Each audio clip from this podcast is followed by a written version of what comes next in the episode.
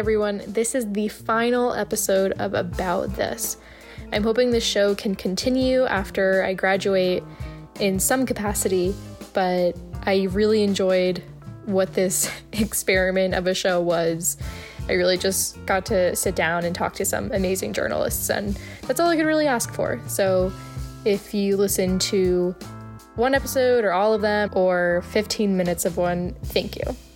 It's been a pleasure putting this show together. And Jay, shout out to Jay. Thank you for being a great editor and overall news director. I've really enjoyed my time at WICB. I started only my junior year, and the first story I ever did was on cemeteries. So if you want to check that out, you can. But for the final episode about this, getting around to it, my guest is Albert Samaha. He's an investigative reporter at BuzzFeed News, and he has a predicament. His mom is a devout QAnon supporter, conspiracy theorist, believer, and he talks about his own journey, an emotional process, coming to terms with that. Here's Albert. The story sort of chronicles my mom and I's effort to persuade one another of our own belief systems. She's a passionate um, subscriber to the QAnon uh, conspiracy theories, and, and I'm I'm not. I'm a member. I'm a journalist, obviously. Being a journalist sort of makes me complicit in, in the deep state liberal media that, that QAnon believers see. Um, and so the story sort of tracks the tensions between our efforts to persuade one another and sort of tracks um, how she fell down the rabbit hole and, and how we've been able to maintain our relationship in spite of that divergence. You've been a reporter for quite some time now. What made you decide that you were going to write this piece now? You know, I, have been thinking about it for a while. You know, uh, uh, my mom and I have have kind of had this ongoing discussion for a long time. For the past like three, four years, I've been working on a, a book about my family. So I've been interviewing my mom. So we'd already sort of had this journalist source relationship. And I, you know, spent a lot of 2020 thinking about whether I was going to write an essay like this. Um, but it wasn't until the the Capitol insurrection on January 6th that I was sort of compelled to write it. I think because it sort of shocked me into seeing that these conspiracy theories not only weren't going away, but were actually persuading people to, to take these dangerous decisions with their own lives. And I think my own struggle to reckon with, you know, what could have happened if my mom had gone to DC that day or or um, you know what would happen in the future if if, if more insurrections and, and, and violent rallies happened. I knew enough to know that I wasn't the only one in that situation. And I'd heard a lot of people who would sort of cut themselves off from loved ones because of because of the gap uh, between their ideologies. And and i thought it would be helpful uh, to others if they could see kind of that they weren't alone and they could see what my mom and my relationship looked like through this. Also i think kind of from more of a selfish reason i think as, as a writer it sort of helps me process a lot of the troubles you know that, that, i see around me. I think that's always been the case for me whether it's covering police shootings or covid i've, I've always managed to find some sort of catharsis or or at least distraction from being able to like give myself some sort of journalistic detachment from the troubles you know surrounding us. And this sort of felt the same way where i think by putting it in writing i was able to process my thoughts more and, and also felt like i could i could put our troubling divergence to some sort of use to, to see that it wasn't in vain and perhaps it could help other people understand their own relationships um, with their loved ones or, or, or, other people to at least understand um, why so many folks believe um, in these false theories. When did you realize your relationship with your mom was very different? That it was going to be very different? I think it was a gradual thing. I think i'd i'd, I'd, I'd known really since college that that our ideological paths were beginning to diverge and it was really me that was moving to the left because obviously like a lot of kids i sort of just adopted whatever beliefs my mom had and i think once i, I went to college and, and started developing my own politics and, and, and principles um, it was me that sort of began to drift from her and so that just sort of happened naturally and for the first some years it was pretty much just a a political or ideological divide where, where she just was more conservative on a lot of issues. Her top issue was, um, being pro-life. I was much more uh, liberal on a lot of issues. My top issues were like social safety net stuff. And that was all pretty conventional. And I think I started to realize an acceleration in our divide when Trump entered the picture in in, in 2016, um, because because then he it went from him just being a politician like any other to, to sort of being like a demagogue, and she sort of placed her faith in her in a way she hadn't in any other politician before him. I think before him, even though she's you know the Republican candidate she supported, she sort of did so with a bit of cynicism of, of kind of still seeing them as distant members of a political class who's more who are more self-interested than, than who care about the will of the people and she saw them more of like vessels for the policy she wanted uh, whereas with trump it took on more of more of a messianic role where where she it wasn't even specific policies that she believed in although there were those it was more so that she just fully placed her faith in him as, as a person and that was where i began to really realize that our divides weren't just over uh, simple policies, but over how we were actually reading the landscape of reality around us. Can you go into what it was like growing up with your mom? You write about uh, she's a devout Catholic, and that's at the center of many of her beliefs. But you also write about your own experience with religion and being very into religion, even going into high school. Can you just explain that relationship when you were younger? I mean, my mom and I were very close. It was a single mom, only child situation, so we were attached to hip. Um, we were each other's sort of main confidant. Uh, we traveled a lot together. Um, I moved around schools a lot when I was a kid, so she was sort of this bastion of stability for me. And and because her faith was a big part of her life, it was inevitably a big part of my life. So I just sort of grew up under her uh, under that sort of Catholic devotion. I think the way that a lot of kids do, right? You kind of go to church, every Sunday and you, you pray on Good Friday and and all that. And I think by the time I reached middle school or high school and I had kind of my own agency in the situation, I began to develop an interest in in actually like learning more about it and I became more interested about it where it wasn't just sort of going to church because my mom makes me, but because I truly believed and I, and I very much wanted to, you know, receive those blessings and, and kind of live a, a holy life as as as I was taught to do. Kind of developed like a scholastic interest in it, where like my term paper in high school was was focused on the development of the the New Testament canon. Um, I prayed the Rosary like before bed.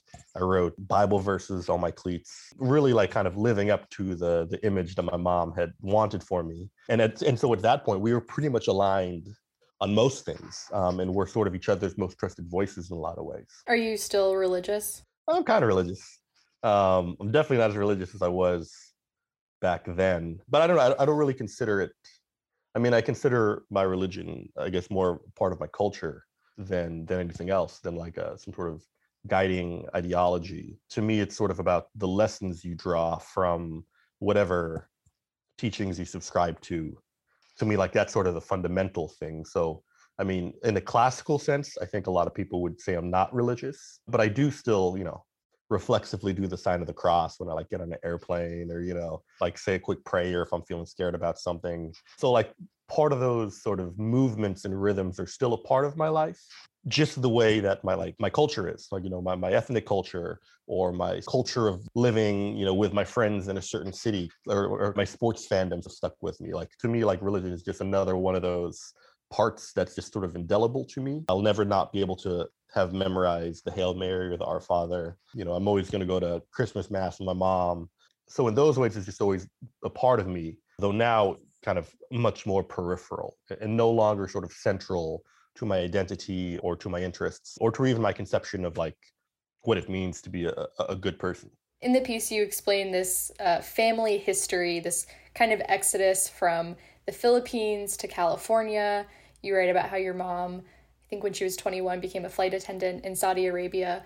Can you explain how she, I guess, just that that family history, and then her ascent into politics, and then QAnon from there? She grew up in a middle class household in the Philippines, um, in Manila. Uh, her dad was a lawyer. Her mom worked was an accountant at the Philippine Central Bank.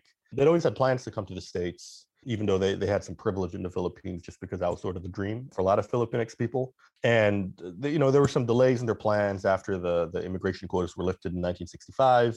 They ultimately were still in the Philippines when uh, the Ferdinand Marcos dictatorship came around in 1972, and then the next few years were kind of a like a rough stretch of the economy contracting, you know, dissidents being jailed, a lot of kind of totalitarian policies being implemented.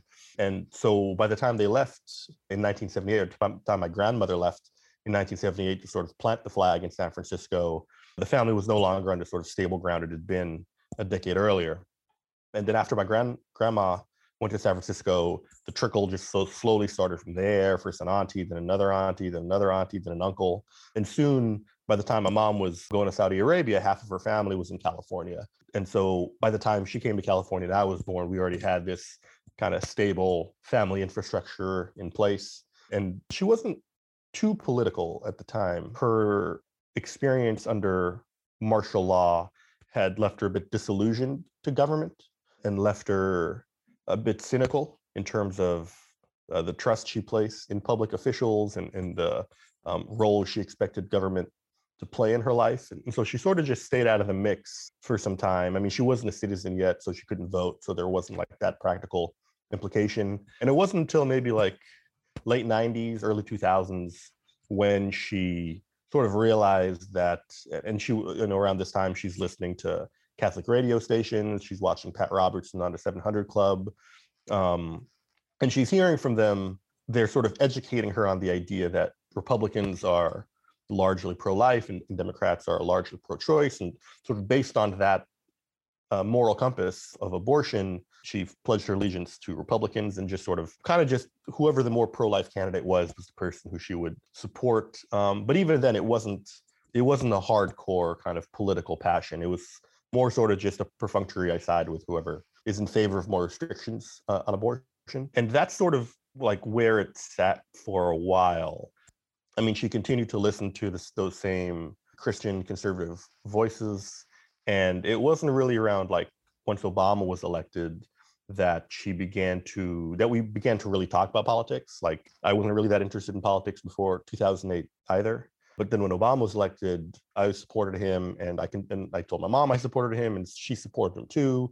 We both sort of supported him for like kind of superficial reasons. Like I liked him because he played basketball and like knew hip hop lyrics. My mom liked him because she was because he was like uh, the son of a of an, a single mom who like was raised in different places around the world.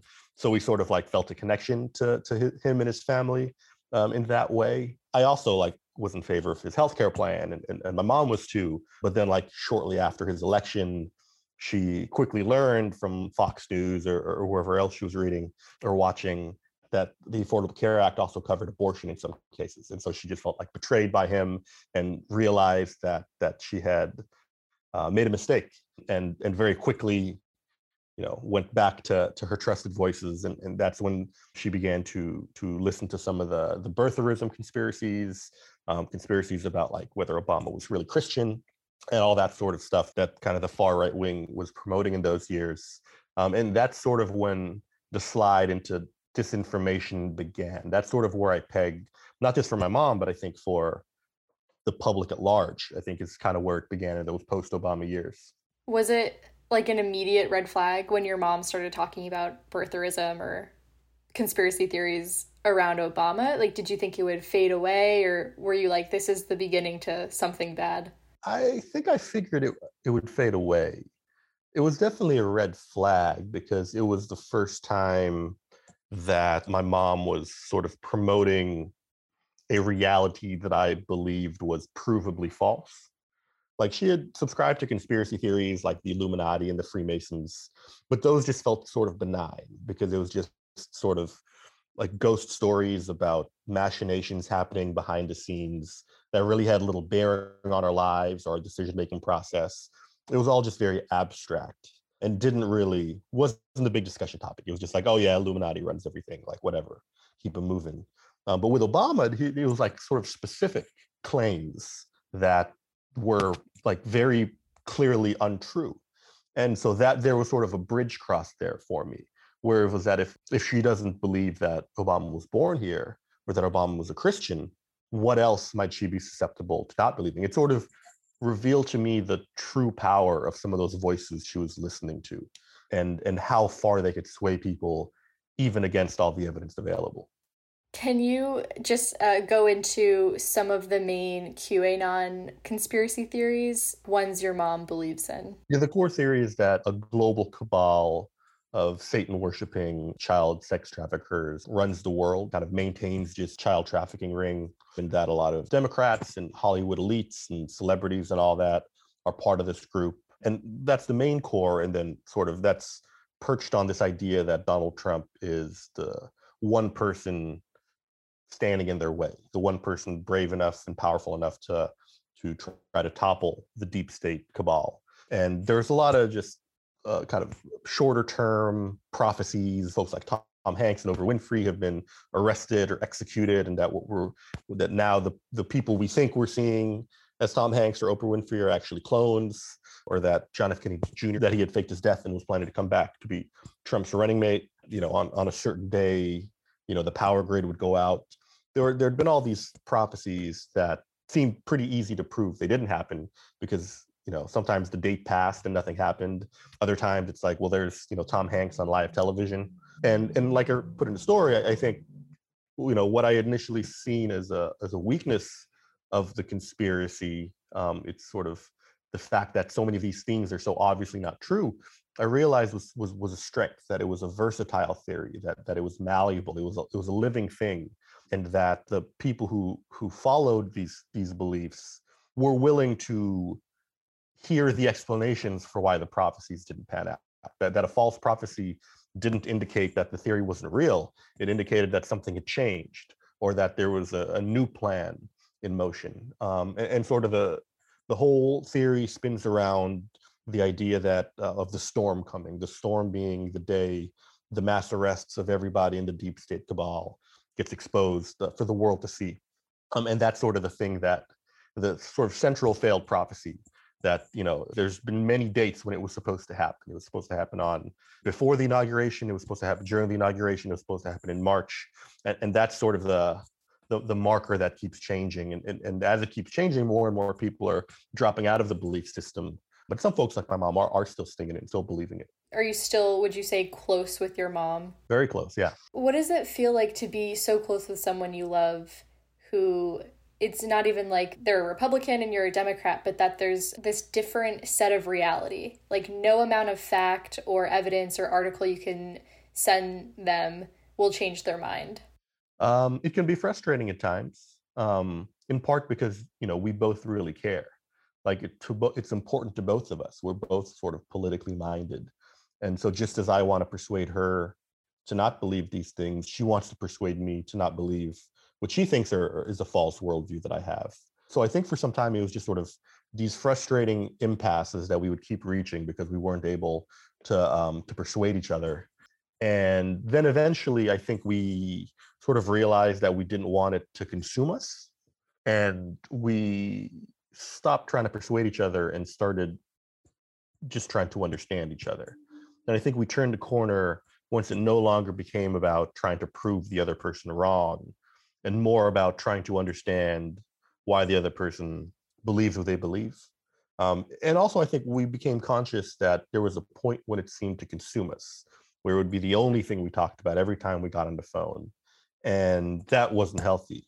Um, and slowly and gradually and very consciously, we made sure to like limit our conversations on that and not keep going around in circles you know we talk enough that we know where the other person stands so it's not like we know where the other person stands and, and like we've been through the sort of cycle of debates enough times that we know it's not going to like lead anywhere. So now even if we do start to like debate a new update that happens it'll probably just go in just like a few minutes because within within those minutes it's like okay we've said what we need to say we know where this is going and you know we can just move on and talk about something else. And that's what we've gotten better at doing is not allowing it to consume us um, and like you know building our relationship on like all the other common ground that we have. So it sounds like in many ways your relationship still works. I think so. I think so. Why do you think that is? I mean why do some people reach an impasse and they can no longer foster a relationship with someone that shares such a different worldview of them. Whereas in your case, it's still able to work somehow. Yeah, I don't know. I, I mean, I I think part of it might be that we were we were like we come from a family that's that's very like loving and positive and supportive, and so like conflict and turmoil has just never really been in our DNA. So I think that plays a role. I think the other play a role is that the other thing that plays a role is that we've just always been close. That it was just me and her for such a long time that it's unthinkable for us to cut off our relationship under any circumstances. Um, and I mean, I, I do wonder what you know how much of it is kind of that that immigrant mindset is that is that you know that when when you're part of an immigrant group, part of an immigrant family, you sort of put your fam like your family is like your, your your tribe.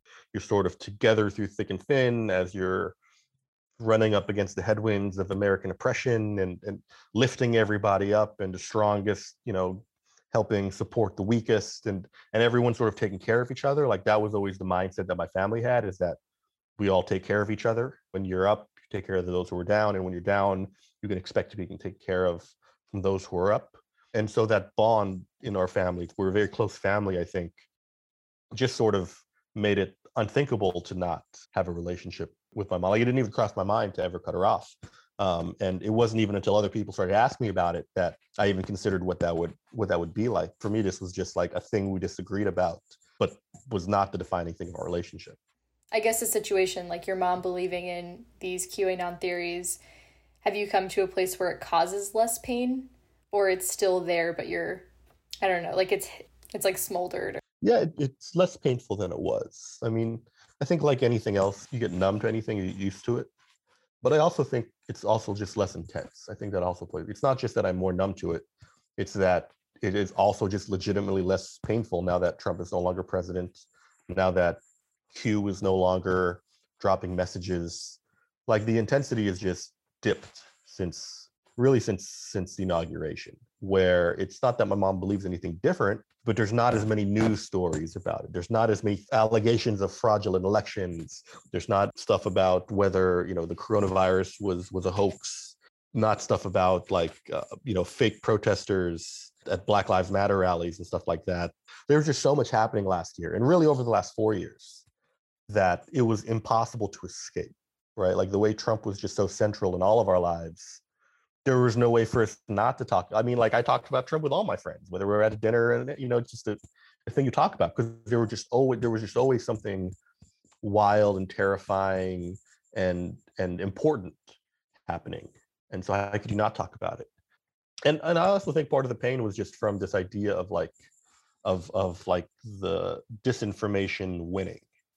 This idea that those four years, and especially those months before the election, it's that question of like is this is this it? Are we just sliding down an increasingly horrifying decline? And i think the rejuvenation of 2021 has helped alleviate the pain as well um, just because if anything it's given me a bit more hope that you know a lot of people still do care about the right things and listen to the right sources and that as bleak as it has looked at times there are still glimmers of hope to hold on to. And so, even though that kind of has nothing to do with my mom, for me personally, dealing with it internally, it has helped. So, I was doing some reading on conspiracy theories and why psychologically people may gravitate toward them. And this professor of social psychology at University of Kent, Dr. Douglas, said there's basically like three important psychological motives for conspiracy theories. And the first one being a need for knowledge and certainty and a desire to have information like when something really big happens like 9-11 there's this need to know why it happened. And there's a need to feel certain about why it happened which i guess explains maybe this uh, mentality of like digging your heels in the ground capital t truth with conspiracy theories.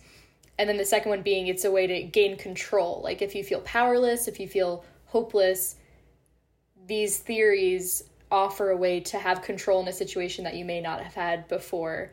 And then the third just being like a self-esteem thing. It's it feels good to have exclusive knowledge over other people. It feels good to be a part of a group that is somehow in the know.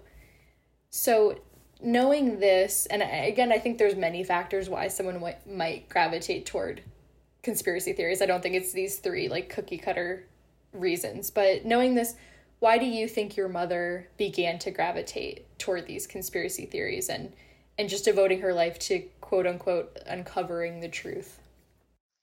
I think all of those things played a role. Um, I mean, if I trace sort of the ins- the inflection point at which she became susceptible to believing conspiracy theories, I mean, it was growing up under a dictatorship, you know, where, you know, she had grown up in the shadow of a conspiracy theory that, you know, Ferdinand Marcos grabbed power by orchestrating a false flag campaign where he blamed communists for attacking, you know, military parades and, and, and the defense secretary um, and, and, and, and orchestrated bombings that were blamed on, on communists that, that, the, that Marcos and his security forces had actually um, orchestrated.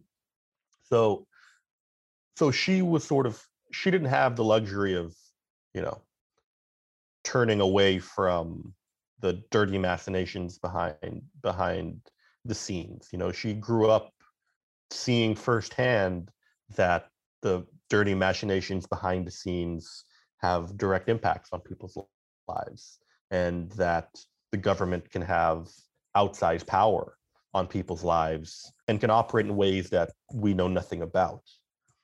Um, so she was already primed to to sort of look beyond the obvious by the time she got to the states. And I think that's why some of those Illuminati and Freemason conspiracies uh, appealed to her is because they spoke to a reality similar to the one that she had lived through and mix that with the trust she lost in mainstream media because of allegations from the voices she trusted on the right that they were secular and, and had were sort of out to get the church. She lost some trust in mainstream media during the reporting on a lot of the priest sex abuse scandals because she was of the belief that that you know the, the priests who abused kids were infiltrators from some of these secret societies um, and that the media was missing the message and trying to focus on taking down the church so she sort of had the skepticism about media because of her loyalties to the church and the right-wing you know disinformation ecosystem really exploited that and presented an alternative and said we agree with you on the issues you care about most, you should trust us on everything else. And it just sort of went from there. Like once she had voices she can trust, she was just in their grip. I think a lot of people, when they hear these conspiracy theories or they talk to people that believe in these conspiracy theories, it's just really easy to dismiss them and to di- dismiss this entire thought or ideology as just like they're crazy, they don't know the facts, they don't know the reality. But it, it sounds like you're a lot more understanding about where your mom is coming from. Yeah i really i really don't want to uster- underestimate how important it was for me to be working on a reported project about my family's history i think because i had been interviewing my mom for this book i had already sort of developed the ability to be speaking with her and to be engaging with her as a journalist as opposed to as a concerned son. And so in moments when I might get frustrated as a son, I like ask myself like what would I do as a journalist in this situation? And so I think having that framework for navigating our relationship from that lens was really useful because it gave me a sort of mechanism to to avoid to sidestep whatever frustration I might feel personally because I had this sort of professional mask I could don. And so I think that played a role. And then I think once I began to engage with her as a journalist, sort of detaching myself from the personal frustration, I began to see progress in terms of how our conversations would go. And I was just like, oh, this is just way better. I'm learning much more about her. I have a much better understanding of why she believes these things. And instead of making no ground trying to persuade her, I could make more ground just by listening and by talking through where she's at and, and showing that she can turn to me even if we don't agree that i that i'm uh, always going to listen and so i think by engaging with her as a journalist i learned how to engage with her as a son did your mom read this piece she did yeah and what was her reaction Um, she liked it. She liked it. Her one concern was that I would embarrass her in front of her friends. You know, that her her friends would see that I was like a liberal media journalist and would like think that was you know a shame or a mockery or whatever. But that didn't pan out. Her friends also liked it. They have similar situations with with their kids, so she liked it. She liked it. Um, I think it meant a lot for her for the world to sort of. She sort of feels the same way about feeling bad for people who've had to cut off relationships. Some of her friends have had to do that with their own kids. And so she thought it was important for people to see how our relationship worked. And so I think in that sense, like her and a lot of her friends did appreciate it and, and did felt that that it wasn't about proving them wrong. It was about engaging with what it is this has done to people's relationships. What would you say to someone who is struggling with a relationship they have similar in your position? Every relationship is different. You know everybody comes into it with their own baggage um, and history. You know what works for me and my mom you know probably doesn't work for everybody. I think i think maybe the only thing that can apply universally to folks on both sides is is at least the the the a, a good faith effort to listen and and I think it can be frustrating to listen when you're listening to things you you know are untrue.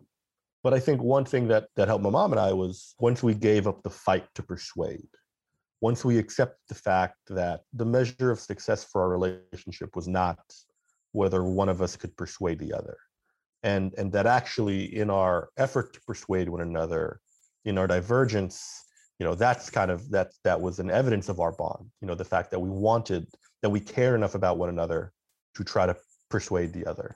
Um, and, and that the emotions come from a place of love. For those i think that like try to that want to preserve their relationships i mean i guess one option is to just not talk about that stuff.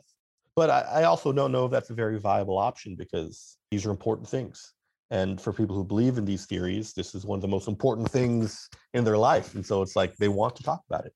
And for people who are who for their loved ones, it's an important thing because they see their loved one going down a path that that troubles them. So I don't know if it's a viable option to just simply say don't talk about it. But I do think it it it, it can help to just um, just accept that persuasion is not the measure of success, and that is, is that what and that when when you listen it's hard for the person across from you to get angry or upset or frustrated. And so if folks on both sides of that debate are actively listening knowing full well that they totally disagree with everything the other person's saying you know i think one thing i've learned you know in my like decade plus as a journalist is that people just want to be heard. People want to feel like they're heard. And even if they know that their active speaking isn't going to change anything, just being able to speak and say their piece makes people feel better. That's not to say to like, that's not to say to give in to the falsities. Like I still tell my mom, like, no, that's not true. No, that's not true. No, that's not true. We just don't go back and forth and fight about it. You know, like I still think it's important to like point out when I disagree with something. It's just a matter of showing where I stand as opposed to trying to pull her to my side.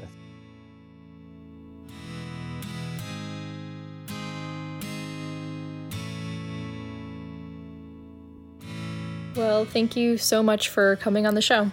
Thanks for having me. I appreciate the questions.